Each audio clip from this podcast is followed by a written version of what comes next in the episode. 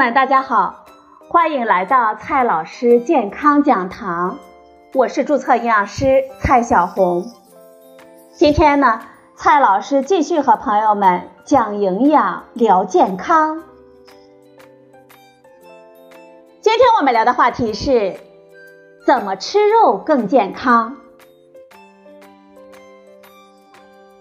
民以食为天，这吃的问题呢？从古至今都是大事儿。在物质匮乏的年代，我们老百姓追求的是吃饱。但是如今，我国城乡居民的温饱情况已经得到保证了。老百姓的追求呢，便从吃饱变成了吃好。但是，怎样才算吃好呢？对于很多过惯了穷日子的老百姓而言，这吃好就是从粗茶淡饭升级为大鱼大肉。中国居民营养与健康状况调查也显示，我国城乡居民畜禽肉的消费量在2002年到2012年期间人均增长了百分之十八，其中猪肉的消费量增长了百分之二十六点六。与之同步的是，这十年期间。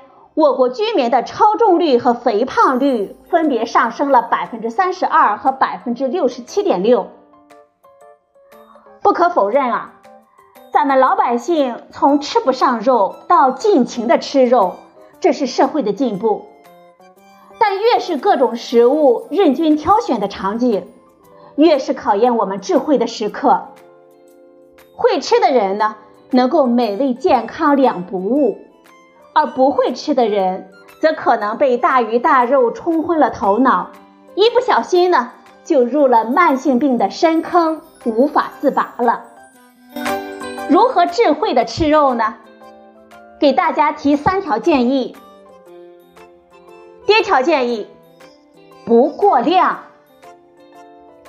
肉类是优质蛋白质的主要来源，它能够提供多种矿物质和维生素。在我们膳食中呢，占据着重要的地位。不吃肉的话，我们可能引起贫血、肌肉萎缩、免疫力低下等健康的问题。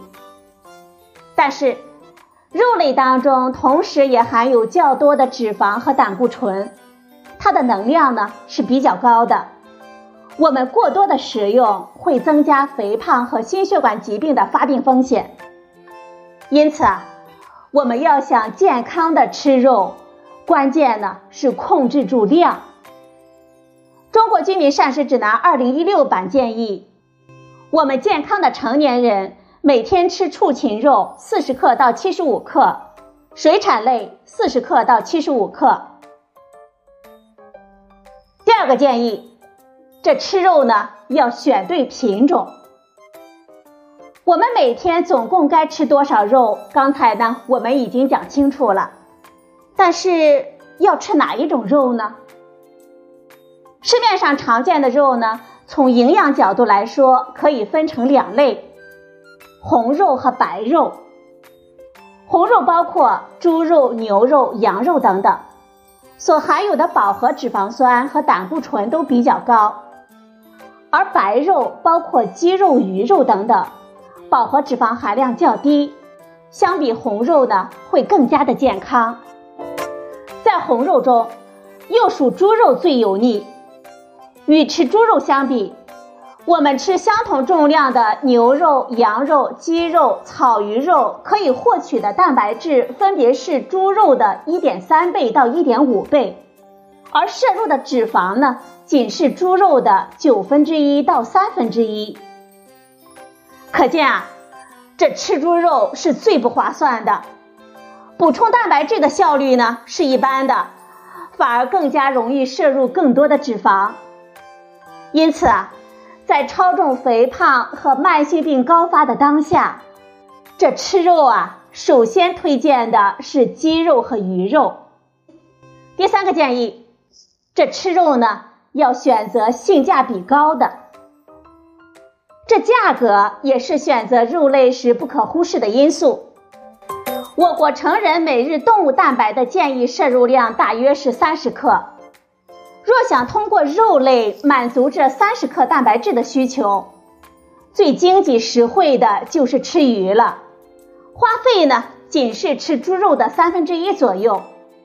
其次的选择呢是鸡肉，花费不及猪肉的一半。最值得一提的是，今年受非洲猪瘟疫情的影响，我国猪肉的价格一直是处于高位运行的。这让不少老百姓很是焦虑。但是呢，我们换个角度来说，猪肉的高价未尝不是推动我国老百姓打破固有饮食习惯的好契机。聪明的消费者呢，应该借此机会反思一下自己和家人的健康状况，更加科学的选择肉类。如果家里有超重、肥胖、三高的人群，应该首先选择的是脂肪较低的鱼肉和禽肉。如果给儿童、青少年选肉，那么牛肉、羊肉也是不错的选择。